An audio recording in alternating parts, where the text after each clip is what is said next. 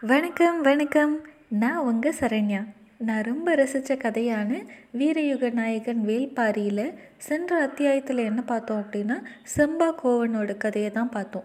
இந்த அத்தியாயத்துலேயும் அதோட தொடர்ச்சியை தான் பார்க்க போகிறோம் இந்த அத்தியாயத்தில் என்னென்னா செம்பா வெண்ணெய் விற்கிறதுக்காக உறையூர் பக்கம் போகிறா அப்போ அவளோட அழகை பார்த்து மயங்கின அந்த ஊர் தலைவனோட பையன் கிள்ளி அவளை பின்தொடர்ந்து வரான் அவளோட அவ அந்த அவன் வந்து அவனோட அப்பாவையும் அழைச்சிட்டு வந்து அவளை காட்டுறான். அப்போது அவங்க அவ அந்த கிள்ளி வந்து செம்பாவை பார்த்து அ அவளோட அழகில் மயங்கி நிற்கிறான். ஆனால் கில்லியோட அப்பா அவங்களோட மாட்டு கொம்பில் கட்டியிருக்கிற அந்த கல்லை பார்த்துட்டு அது சேர்த்து போய் நிற்கிறான் இது மிகச்சிறந்த வி ஒரு விலை உயர்ந்த கல் இதோட சிறப்பு தெரியாமல் இவங்க மாட்டு கழுத்தில் கட்டியிருக்காங்கன்னு தெரிஞ்சுக்கிட்டு இவன் என்ன பண்ணுறான் அந்த கில்லியோட அப்பா ஒரு சின்ன படையை அவங்களோட குழுவுக்கு பின்னாடியே அனுப்பி வைக்கிறான். இதை எப்படியோ செம்பாக்கோவனோட குழுவில் இருக்கிறவங்க தெரிஞ்சுக்கிறாங்க. அவங்க என்ன நினச்சிக்கிறாங்க அப்படின்னா இவங்க செம்பாவை வந்து தூக்கிக்கிட்டு போகிறதுக்காக தான் இங்கே வந்திருக்காங்க அப்படின்னு. அதனால் என்ன பண்ணுறாங்க அவசர அவசரமாக அவங்க சொந்த ஊர் ரெண்டு மாதத்துக்கு முன்னாடியே அவங்களோட சொந்த ஊருக்கு வேக வேகமாக அவங்க மாடு மாட்டை எல்லாமே அழைச்சிட்டு போயிடுறாங்க. போன உடனே அங்கே செம்பாவுக்கும் கோவனுக்கும் கல்யாணத்தை நடத்தி வச்சுடணும் அப்படின்னு நினைக்கிறாங்க. அந்த சமயத்தில் இவன் கோவன் என்ன பண்ணுறான் அப்படின்னா தங்களை எதிர்த்து ஒரு பெரிய படையே வருது. அப்படி இருக்கும்போது நம்ம ஒரு காவல் வீரனாக இருந்துக்கிட்டு நம்ம இப்படி கோழை மாதிரி ஓடுறது சரியில்லை. அவங்களுக்கு எதிராக போர் செய்யணும்னு நினைக்கிறான். அப்படி பார்க்கும்போது அவங்க குழுவில் வந்து எதிர்த்து போர் செய்கிறதுக்கு ரொம்பவே ரொம்ப கம்மியான ஆட்கள் தான் இருக்காங்க. அப்போ என்ன பண்ணுறான் கோவன்னா அவங்கக்கிட்ட இருக்கிற கொ விரிக்கொம்பு மாடு இடிமேலி மாடுகளை பயன்படுத்தி எப்படி அவங்களுக்கு எதிராக வர்ற படையை வந்து தோக்கடிக்கிறான் அப்படிங்கிறத தான் இந்த அத்தியாயத்தில் பார்ப்போம். சரி வாங்க கதைக்கு போகலாம். துடிப்பறை அடிக்கும் பெண் மரம் நோக்கி உட்கார்ந்திருந்தாள். அவளது விரல்கள் துடியின் வலப்புறத்தை இழுத்து இழுத்து அடித்து ஓசையை எழுப்பி கொண்டிருந்தன. நான்கு பின்னல் சடையை பின்னிய பெண்கள் உள்ளிறங்கினர். உச்சி எடுத்து இருபக்க சடை பின்னல் மட்டும் யாரும் போடவில்லை. எனவே அது துடி வாசிக்கும் பெண்ணுக்கு உரியது என்பது கபிலருக்கு புரிந்தது. அந்த பெண்ணை இதற்கு முன்னால் பார்த்தது போல இருக்கிறது. ஆனால் எங்கு என்று நினைவில்லை. உள்ளிறங்கிய பெண்கள் தாங்கள் பின்னியிருந்த சடைமுடியை அவிழ்த்தனர். கூந்தல் பரவி தோல் முழுக்க சரிந்தது. மெல்ல தலையை ஆட்டியபடி இருந்தனர். அணங்குகள் இறங்குகின்றன என்றான் பாரி. மோகினி என அச்சப்படும் வன தேவதைகளே அணங்குகள் ஆவர். அணங்குகள் முணங்கும் ஓசை விரிந்த கூந்தலின் வழியே வெளிவர தொடங்கியது. கபிலர் உற்று பார்த்தபடி இருந்தார். அவரது கவனம் பாடுபவள் சொல்லி செல்லும் கதையின் மீதே இருந்தது. உறையூரை விட்டு கிடை புறப்பட்டது. கோடை வெயில் தகித்து கொண்டிருந்தது. அவர்கள் அதற்கு ஏற்ற நிலப்பகுதியை பார்த்து கிடையை செலுத்தி கொண்டிருந்தனர். தோழியை கண்டு பம்மியபடி நகர்ந்து கொண்டிருந்தான் கோவன். அவனது பம்மலுக்கான காரணம் செம்பாவுக்கு முதலில் புரியவில்லை. நிலை கொண்டு தங் தங்காமல் தொடர்ந்து நடந்து கொண்டிருந்தது கிடை. கோவன் மறைந்து மறைந்து சிரித்து கொண்டிருந்தான். ஒரு பிற்பகல் நேரத்தில் தோழி நாணல் கூடையில் வெண்சாந்து உருண்டையை தூக்கியபடி கிடையின் பின்புற ஓரத்தில் வந்து கொண்டிருந்தாள். முன்புறத்தின் இடது ஓரத்தில் நடந்து கொண்டிருந்தான் கோவன். அவனது தோளில் அவனது தோளில் ஈன்ற குட்டி ஒன்று கிடந்தது. பின்னால் வரும் தாய் பசு நாவால் நக்க அது துள்ளியபடி இருந்தது. அந்த கன்று துள்ளி விடாதபடி அதன் கால்களை தனது இரு கைகளாலும் இறுக பிடித்து நடந்து கொண்டிருந்தான். அவனை கடந்து போன செம்பா தாய்ப்பசு கத்தும் ஓசையோடு சேர்த்து வலதுபுற இடுப்பில் இரு விரல் கொண்டு ஒரு நிமிண்டு நிமிண்டினாள். பால் பீச்சும் விரல்கள் மூங்கில் நாரை விட வலுமிக்கவை. நிமிண்டிய விரல்களை எடுக்கும் முன்னர் துள்ளி வில்லை போல் வளைந்தான் கோவன். அவனை தாண்டி குதித்தோடியது தோளில் கிடந்த குட்டி. அது வேறு திசையில் ஓடிவிடக்கூடாது என்பதற்காக பாய்ந்து விழுந்து பிடித்தான். விழுந்தவனின் அருகில் புன்முறுவலோடு மண்டியிட்டு உட்கார்ந்தாள் செம்பா. அவன் பிடியிலிருந்து குட்டியை விடுவித்தாள். அவளது பிடியிலிருந்து தன்னை விடுவித்து கொள்ள அவன் முயற்சி செய்யவில்லை. முயன்றாலும் அது நடக்காது என தெரியும். கிடைமாடுகள் அவர்களை சுற்றி விலகி நடந்தன. அவளின் க அவளின் கன்னத்தை வாளால் தட்டிவிட்டு போனது கிடாரி ஒன்று. பறவைகள் மொய்த்து கிடக்கும் நாணல் கூடையை தூக்கி வந்த தோழியின் கண்கள் கிடையை மேய்ந்தன. இருவரையும் காணவில்லை. குறுக்கும் நெடுக்குமாக பறவைகள் பறந்தபடி இருக்க அவளால் எந்த பகுதியையும் உற்று பார்க்க முடியவில்லை. இளங்கன்று வயிறு நிறைய பால் குடித்து முடித்தது. கோவன் மீண்டும் கன்றை தோளில் தூக்கியபடி எழுந்தான். உடன் எழுந்தபடி செம்பா சொன்னால் அவள் இன்னொரு முறை வந்து கேட்டால் சொல். நீ இடைக்காவல் தான் இருக்க முடியும். இதழுக்கு காவல் இருக்க முடியாது என்று. உரசி நகரும் கிடை உட உரசி நகரும் கிடை வாழ்க்கை எந்நேரமும் காதலை பற்ற வைத்தபடியே இருந்தது.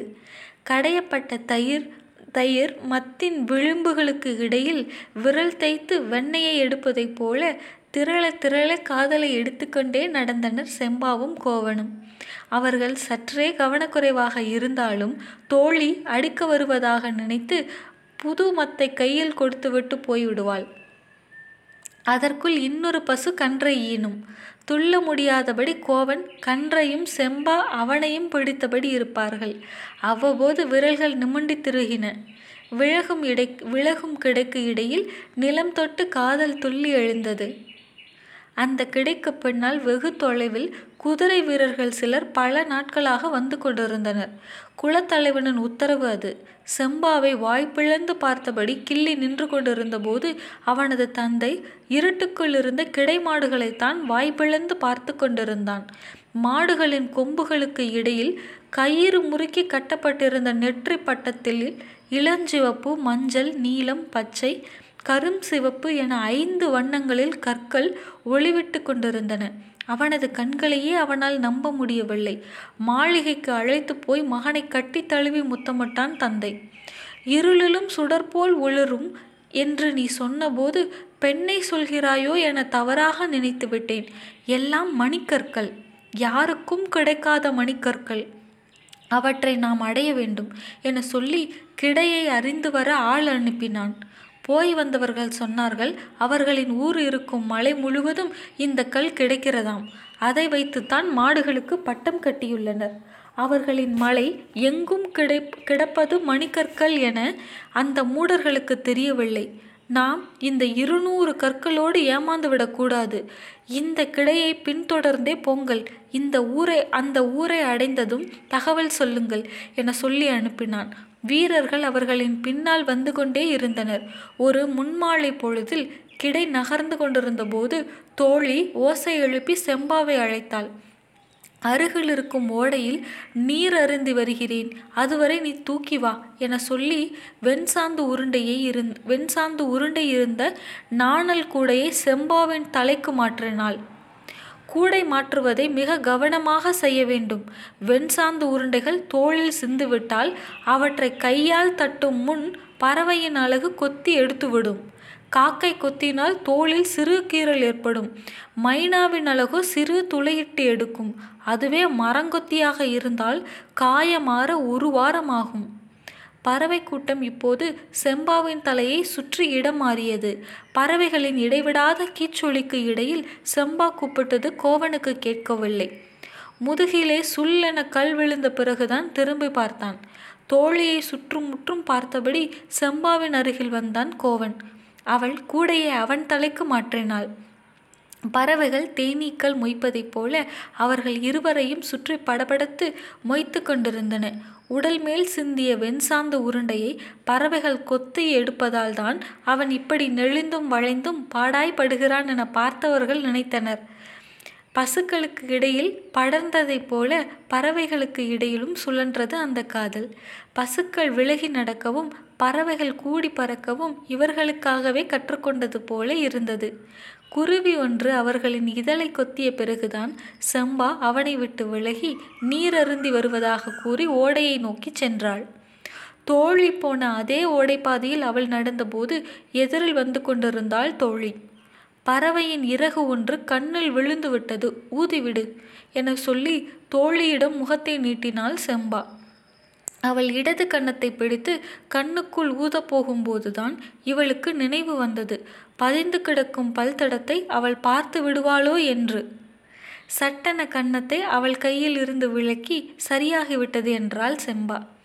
தோழியோ இன்னும் ஊதவே இல்லையடி என சொன்னபோதும் இல்லை இல்லை சரியாகிவிட்டது என கூறி விலக முயன்ற செம்பாவின் முகத்தை இரு கைகளாலும் அழித்து பிடி அழுத்தி பிடித்து நிறுத்தினாள் தோழி. செம்பா அதிர்ச்சியோடு அவளை பார்த்தாள். திரும்பி பார்க்காதே குதிரைகள் இன்னும் நம்மை பின்தொடர்ந்துதான் வந்து கொண்டிருக்கின்றன தோழியின் சொல் செம்பாவை இடி என தாக்கியது. கலங்கியிருந்த கண்களை பார்த்த தோழி தூசி இன்னும் இருக்கிறது என சொல்லியபடி இழுத்து மூச்சு வாங்கி ஊதிவிட்டாள். செம்பாவின் கண்ணீர் துளி காற்றில் பறந்தது. இரவு கிடை கிடை பெரியாம்பளைகளிடம் செய்தியை சொன்னார்கள். கிடையின் திசை வழியை மாற்றி ஊர் நோக்கி நடந்தார்கள். துள்ளி குதித்து கிடையெங்கும் பரவியபடி இருக்கும் செம்பாவின் சிரிப்பை அதன் பிறகு கோவன் பார்க்கவே இல்லை. இரு நாட்களுக்கு ஒரு முறை புதிதாக ஈனும் குட்டிகளை அவன் தோளில் சுமந்தபடி நடந்து கொண்டே இருந்தான். சம்பா அருகில் வரவே இல்லை. பெரியாம்பளைகள் ஏன் கிடையின் போக்கை மாற்றி ஊருக்கு போக முடிவு செய்தார்கள் என்பதும் அவனுக்கு விளங்கவில்லை. சரி ஊருக்கு வேகமாக போனால் செம்பாவுடனான தனது திருமணம் வேகமாக நடக்கும். அதனால் நாமும் வேகமாகவே நடப்போம் என முடிவு எடுத்த கோவனின் கால்கள் கிடையின் முன்கால்களாக மண்மறுத்து சென்றன. இரு மாதங்களுக்கு முன்னரே இந்த கிடை ஊர் திரும்பிவிட்டது. ஊரில் இருந்தது கிழவன்களும் கிழவிகளும் தான் மற்றவர்கள் எல்லாம் கிடை போட போயிருக்கின்றனர். வழக்கம் போல ஆவணி மாதம்தான் வருவார்கள். ஊர் முழுவதும் இடையில் திரும்பிய கிடையை பற்றித்தான் பேச்சாக இருந்தது. கோவனுக்கு செய்தி இப்போதுதான் தெரிய வந்தது. பெரியாம்பளைகளோடு சண்டைக்கு போனான். அவசரப்பட்டு முடிவு எடுத்து விட்டீ விட்டீர்கள் அவர். முடி முடி அவசரப்பட்டு முடிவு எடுத்து விட்டீர்கள். அவர்கள் இப்போது செம்பாவை தூக்க ஊருக்கு படை திரட்டி வந்தால் என்ன செய்வது? நமது கூட்டம் வந்து சேர இரண்டு மாதங்கள் ஆகும் என்றான். பெரியவர் ஒருவர் சொன்னார் ஆளுக்கு ஒரு திசையில் போய் கிடைகளை வேகமாக வர சொல்வோமா ஓடி திரும்பும் வலுவோடு இருப்பது இருபது பேர். அவர்களையும் அனுப்பிவிட்டு என்ன செய்வது? எல்லோருக்குள்ளும் பதற்றம் இருந்தது. ஆனால் குதிரைக்காரர்கள் யாரும் கண்ணில் படவில்லை. நாட்கள் கழிந்து கொண்டிருந்தன. வரும் நான்காம் நாள் செம்பாவுக்கும் கோவனுக்கும் மனம் முடித்து விடுவோம் என யோசனை சொன்னார் ஒரு பெரியாம்பளை முடிப்பது என்று முடிவான பிறகு நான்காம் நாள் வரை ஏன் காத்திருக்க வேண்டும்? இன்று இரவே மனம் முடிப்போம் என்றாள் கிழவி. அச்சத்தை மகிழ்ச்சி கொண்டு கடக்க முடிவு செய்தனர். மணவிழாவுக்கான ஏற்பாடுகள் தொடங்கின. சாணம் கரைத்து தெரியெங்கும் எழுகினர் கோவன் இளைஞர்களோடு செம் செம்மழையின் கூகைகளுக்கு செம்மலையின் குகைகளுக்குள் அமர்ந்து பாதுகாப்பான திட்டங்களை தீட்டிக் கொண்டிருந்தான். இப்போது அந்த இருபது இளைஞர்களோடு இருநூறு மாடுகளும் பதிமூன்று கிடை நாய்களும் மட்டுமே இருந்தன. அவற்றை கொண்டு எதையும் சமாளிக்க முடியும் என அந்த இருபது பேரும் நம்பினர். நான் அந்த ஊருக்கு போகவில்லை. ஆனால் வளமான ஊர் படைபலம் சற்றே அதிகம் இருக்கும் என்று நினைக்கிறேன்.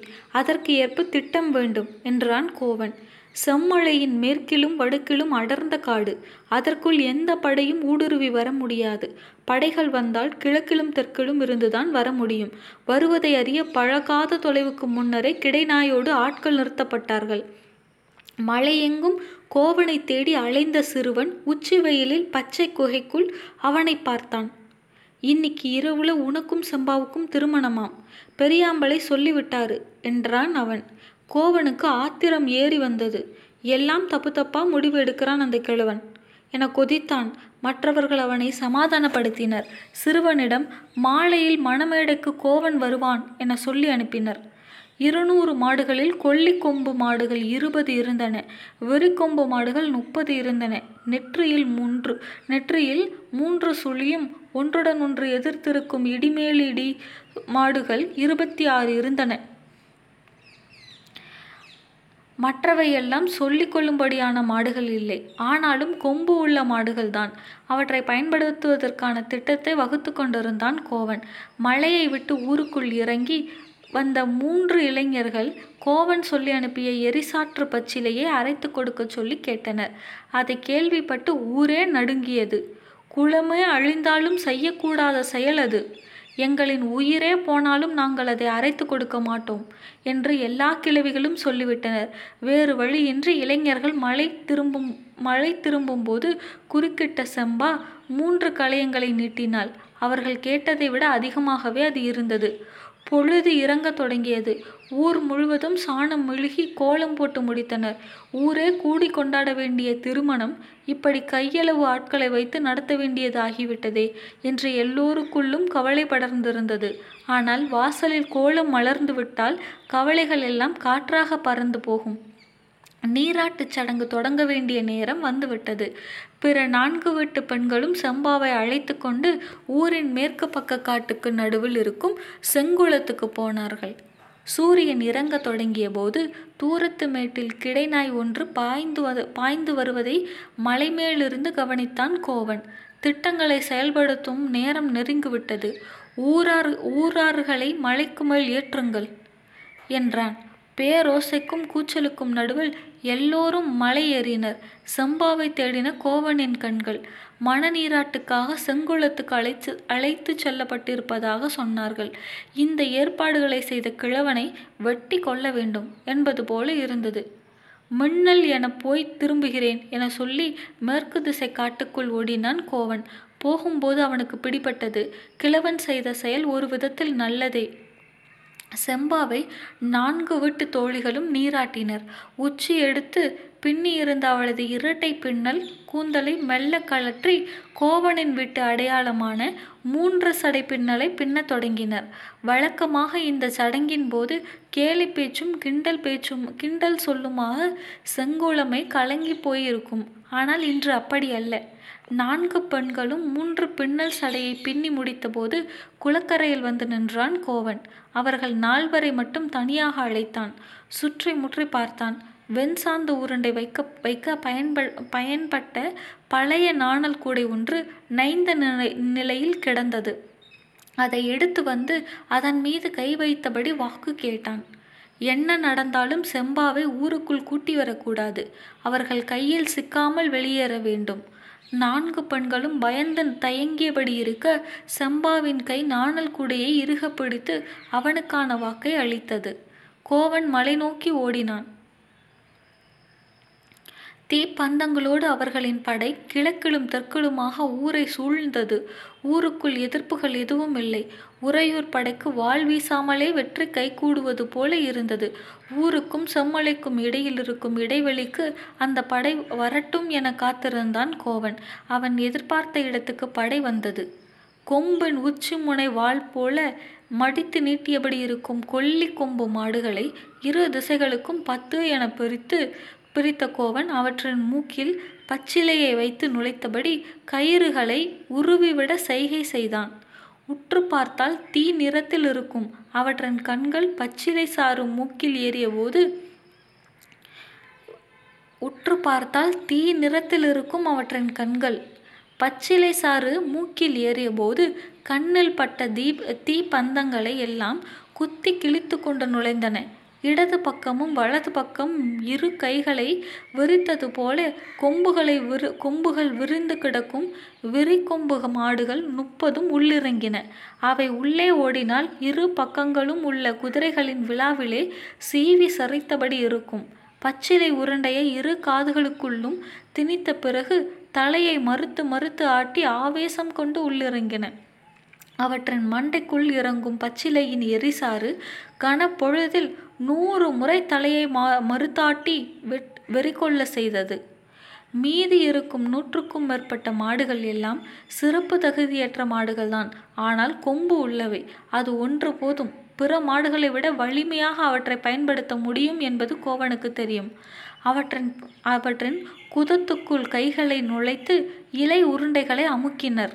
சிறிது நேரத்தில் அவற்றின் குடல் பிறண்டு தலைக்கு ஏறிக்கொண்டிருந்தது. பின்புற கால்களை உதறியபடி அவை வந்த வேகத்தில் பாறைகள் உருண்டன.